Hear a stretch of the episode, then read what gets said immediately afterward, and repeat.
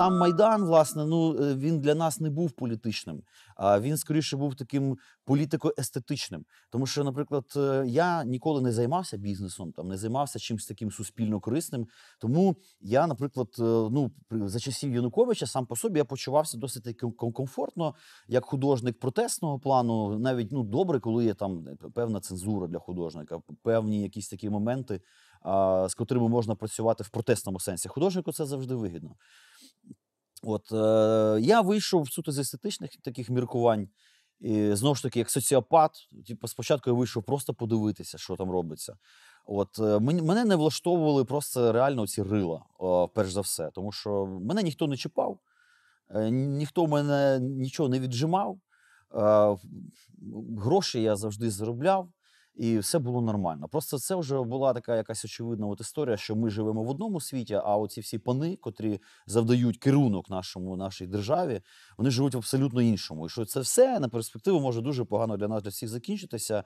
І е, там я вже тоді починав думати, а чи не втікти з України там в іншу якусь е, можливо країну. Там тобто такі думки, коли вони приходять, то це вже ну це вже тривожний такий. Ну тривожний знак, і ми зрозуміли, що треба з цим щось робити. Ну, очевидно, вся країна зрозуміла. І вийшла. І спочатку це був просто балаган, такий, ну очевидно, абсолютно. І ми теж хотіли взяти в ньому участь. Він був такий, е, такий ризикований трошечки. І нам захотілося, щоб він не був маргінальним, як зазвичай у нас ці всі двіжухи, щоб е, протест складався не тільки з якихось невеличких циганкуватих селюків з вусами під прапорами там кун, ОУН і так далі. А щоб це була така студентська штука. Ну тобто цього досвіду нам теж не вистачало. 2004 рік був, але він якось затерся за 10 років. е, Про нього вже ніхто не згадував. Ну, очевидно, зараз, що це було зроблено багато в чому спеціально, що е, він ну, спеціально затирався, і е, зараз там фактично не можна знайти в інтернеті ані там якихось цікавих е, статей про це. Фактично нема фільмів, нічого немає, навіть альбомів якихось не можна було купити останні роки. Хоча це було явище дуже потужне. От. І отак от художники теж вирішили долучитися, не тому, що нам не вистачало фарбі... грошей на фарби там, або якоїсь самореалізації. Це все у нас було. От, е, і не тільки ж ми, не тільки наше угруповання вийшло. Вийшло багато різних там зі своїми мотивами, часом абсолютно протилежними, не такими, як у нас. От, е, але це була ознака того, що все-таки суспільство дозріло. Якщо вже такі психи, соціопати і просто відверті там часом алкоголіки, е, котрим взагалі все пофіг, вийшли е, подивитися раз, е, долучитися два, а потім щось зробити три. Ну, це говорить про те, що дійсно суспільство дозріло. Тобто ми на це отак дивилися. Ну, я б назвав би це не групою, там, а скоріше це просто ущільненням тимчасовим.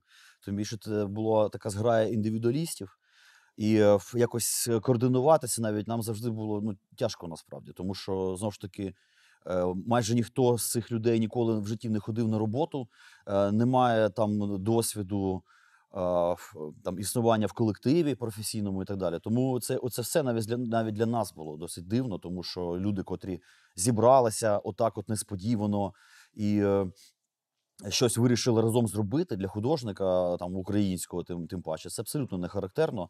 Цей момент самоорганізації. Художник завжди чекає, що десь є якась уже готова платформа, інституція, і він хоче туди якось, е, значить, влізти, просочитися і там уже отримати щось, якісь там зиски свої і так далі.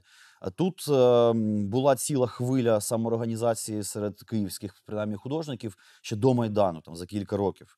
Е, Коли просто урвався терпець, ми просто стали розуміти, що там ну просто є дефіцит платформ, і ти або сидиш.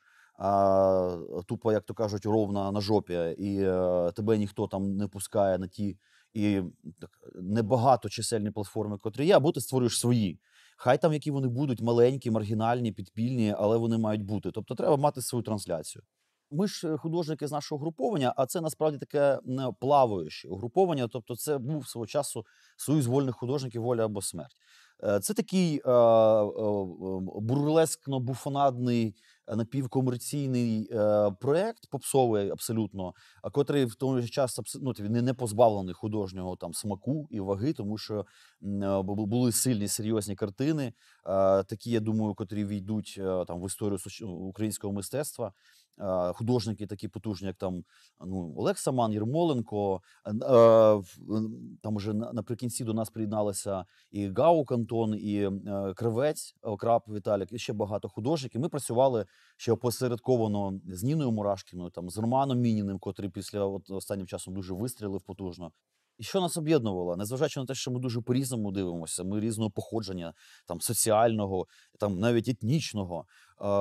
Ми всі все ж таки були адептами розвитку і становлення от, е, саме нової української міської культури. Це саме важливий момент, який нас об'єднав. Така арт-урбаністика, коли е, я постійно привожу такий це приклад. От, наприклад, е, в Росії в 70-ті, 80-ті роки, в 60-ті так само була потужна плеяда письменників почвінників, то що називалося. Люди, котрі писали про а, деревню, яка от умирає. Шукшин, Білов, там багато ще інших письменників.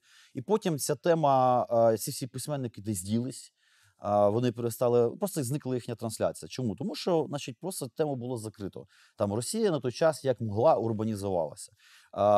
В той же самий час е, я там вважаю себе, можна сказати, одним з останніх письменників почвінників. Там, тобто, останній момент, коли можна проаналізувати е, оце наше е, великий е, неоліт, як я його називаю, такий культурний, котрого ми тільки-тільки позбуваємося. На наших очах з'являється місто е, в, Ки- Україні е, в, такому сенсі, от в широкому, тому що то, що це, радянські міста вважається, що Україна досить урбанізована.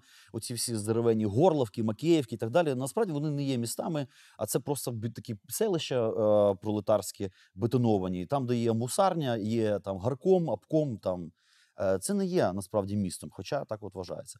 Ем, Це ну, просто селище. А місто це міське життя. Легке е, міське життя, street life, то що називається. Ем, І оце все стало з'являтися на очах за останні 10 років. Львів, ясне діло, чемпіон е, цієї всієї історії, Київ, Одеса. Е, З'являється е, міське і головне україномовне життя, тому що міська культура в тій чи іншій формі в Україні існує. А от саме україномовна міська культура для нас це була така ну, історія, яка нас все-таки об'єднувала. От е, плюс об'єднувало те, що от якраз ці художники е, вони мали якусь певну чуйку на те, що ось ось е, грядуть переміни. Якісь, якийсь Олег вважає, що це не, не пророцтво, а це якраз навпаки, що художник він таким чином сформував майбутнє. Я, наприклад, ну навпаки, вважаю, що все-таки це елемент пророцтва. Я не думаю, що художник там е, сучасний аж так може впливати на суспільство. Ну хіба може художники такого плану, там режисери кіно, так дійсно. А художники візуальні традиційні, не думаю, що вони зараз можуть впливати на щось. Вони можуть просто відчувати і якось ем, фіксувати е, е, те, що насувається. У мене були картини, е, така картина, котра для мене є магістральною, і, можливо, я заради неї народився. Е, Це портрет Нестора Івановича Махно, воля або всі йдуть е, нахуй. Так вона називалася. І е, я зрозумів, що вона є однією з найважливіших в моєму житті, коли бачив її е, на телефонах е, у людей на заставках в метро. В випадкових якихось візитах е, приходиш в кабінет до когось по справі. Перший раз людину бачиш, а у нього над столом висить ця картина. Ну, в принт. Або нещодавно я був в Запоріжжі в ресторації в одній, і в ній висить теж ця картина принтована, при тому, що якийсь художник трошечки там домалював. Це ну, прикольно. Тобто така вже спільна творчість. От е, є такі картини. І, ну і власне в цьому і полягала наша мета. Ми хотіли об'єднатися навколо е, якихось там, умовно кажучи, нових урбаністичних українських цінностей, котрих фактично не існує, а їх треба було створювати.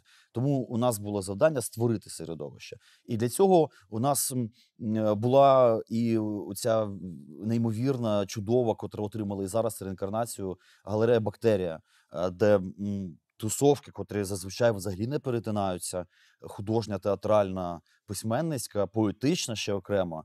А вони там. Як в борщі це все кипіло, і це все було прикольно, і тим паче, що люди від якогось Красного Луча до Мукачева, з Крима там до ледь навіть Полісся якогось, е, плюс білоруси, росіяни там і поляки, і всі інші іноземці, все це постійно там варилося. І це було круто. І е, зважаючи на те, що в Києві локальних тусовок дуже багато, вони теж часом не перетинаються і навіть не знають про існування одне одного, або, наприклад, просто відверто ворогують. Теж таке буває. Е, отам це все м, поєднувалося в такий дивний формат, і з'являлася фактично там нова якась київська українська мова, така дивна, котрою суржиком не назвеш, тому що це власні наші меми, хоч вони там російськомовні, але вони наші, виникли у нас. Ну і так далі. От і оцей весь, я б сказав би, кипяток. Він, е, в принципі, він і досі існує. Він просто там то розпадається, то знову об'єднується. Знову існує це такий барбакан, а, котрий існує в кількох форматах. Він стояв на Майдані колись як а, такий опорний пункт. Потім він став мандрівним, е, потім розвалився на два мандрівних барбакани. Один лишався в Києві, інший мандрував по Україні. Потім вони згорнулися і з'явився ще один зараз уже стаціонарний на, на Подолі. І от оцей от весь ем, шухер-мухер, конкретний, капітальний. І я от пишаюся тим, що я там маю там дотичність невеличку, як один е, з таких арт-директорів, або навіть там мікроскопічних одних з багатьох там культуртрегерів цієї всієї темочки, тому що там певні гасла, певні якісь ідеї, котрі я пропагую, вони зазвичай ну вони звичайно іронічні. І е, е, які, е, ну, які має бути, які, які і мають бути місь, міські сенси. Вони завжди іронічні. Вони завжди не романтичні, не героїчні, вони завжди іронічні і критичні. От е, ну, на тому і стоїть.